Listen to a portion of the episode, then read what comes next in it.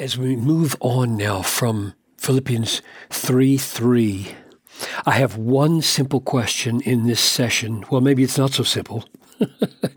one question I want to ask uh, that shouldn't take too long. Namely, when he says that we put no confidence in the flesh, though I myself have reason for confidence in the flesh, I want to say confidence for what? What's at stake here? Confidence for what? Let's read it. For we are the circumcision who worship by the Spirit of God and glory in Christ Jesus and put no confidence in the flesh. So, so the flip side of glorying in Christ is zero confidence in the flesh. And I want to know confidence for what? Well, what confidence for being a famous Jew, confidence for fruitfulness in ministry, confidence for salvation, confidence for justification, confidence for uh, being liked by people. I mean, you could fill in this with all kinds of things. What, what's at stake here?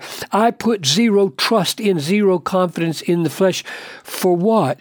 Though I myself have reason for confidence in the flesh. Oh, yes, he does. And then he spells out his pedigree to say why. If anyone thinks that he has reason for confidence in the flesh, I have more. One, circumcised on the eighth day. Two, of the people of Israel. Three, of the tribe of Benjamin. Four, a Hebrew of the Hebrews. Five, as to the law, a Pharisee. Six, as to zeal, a persecutor of the church. Seven, as to righteousness under the law, blameless. That's my flesh pedigree. Now, we're going to come back and spend some time on each of those to try to discern why they're called flesh. But my question, my one question in this session is confidence for what? These things are not the basis of my confidence for what? And we get the answer as we read on. But whatever gain I had with all that pedigree, I counted as loss it, it, it doesn't achieve anything in what I have confidence for. Well, what's that? Count it as loss for the sake of Christ. Indeed, I count everything as loss because of the surpassing worth of knowing Christ Jesus, my Lord. For his sake, I have suffered the loss of all things. All that pedigree I count as loss. I count them as rubbish in order that I might, here comes, gain Christ the confidence I want. I, I want confidence that I can gain Christ. I want confidence that I will be with Christ forever.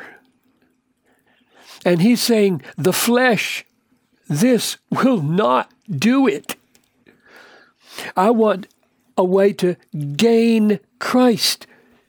And then, as a uh, foundation for enjoying eternal fellowship with Christ, I must be found in Him. One, found in Him. So, how can I have confidence to be found in Him?